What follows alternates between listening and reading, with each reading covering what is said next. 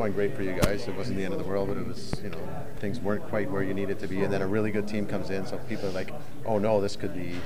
This could be tough, and, and instead it goes the other way. You guys turn in, in your best game of the season. Yeah, I mean, I, mean, I think uh, um, good teams need to rise to to the challenge of uh, playing other good teams. So I thought uh, um, we knew what to expect tonight. We knew that they're a good team. Uh, they play hard. They don't give you up, give up a whole lot. So um, we had that mentality going in, uh, keeping it simple, just trying to outwork them every shift. So um, pretty proud of the group in here to, to bounce back after a couple games. And obviously there's there was no panic in here. We just got to keep rolling now.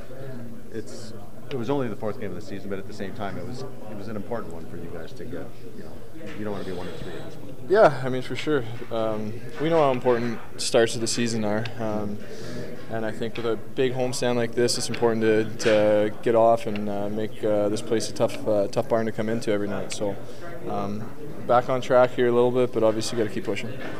Hi, it's Shauna, and I might be a bad parent because my kids think french fries are vegetables. Hey, it's Ryan, and I might be a bad parent because I went out for wings when my wife was in the hospital after giving birth. Johnny here. I might be a bad parent because in my house, the tooth fairy gives pocket change. But we're not alone. Len emailed us and said his six year old daughter's Tarzan moment going from love seat to La-Z-Boy by curtains made him more proud than any dance recital. and Andy left his two year old at the rink. All right, guys, I'm sure we're not alone. Like Andy's kid.